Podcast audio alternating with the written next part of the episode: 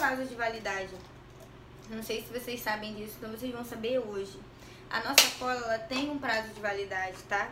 Prazo de validade da cola, às vezes, em média, de 30 dias, às vezes dois meses, se você conservar ela direitinho. Se você deixar ela num recipiente qualquer, num ambiente quente, igual a gente está fazendo a extensão de cílios, você vê que ela vai. Ela é líquida, tá? A cola é bem líquida, você vê que ela vai ficando com uma textura grossa. Quando você tirar a cola, botar para trabalhar e ver que ela tá com aquela textura grossinha, gente, tá na hora de trocar.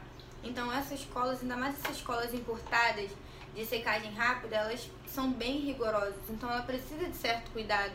Até porque são colas caras, então você não vai querer deixar ela de qualquer maneira para perder. E eu já cansei de perder cola por causa disso. Gente, imagine, você compra uma cola, por incrível que pareça, eu já perdi uma cola por uma bobeirinha de você abrir, você não conseguir abrir a cola. Quem já passou por isso? Todo, acho que muitas pessoas já passaram por isso. Por incrível que pareça, eu também aprendi muito isso no curso que eu fiz, tá? De você tentar abrir a cola, de você pegar um alicate e a cola empedrou. Já era. Então por quê?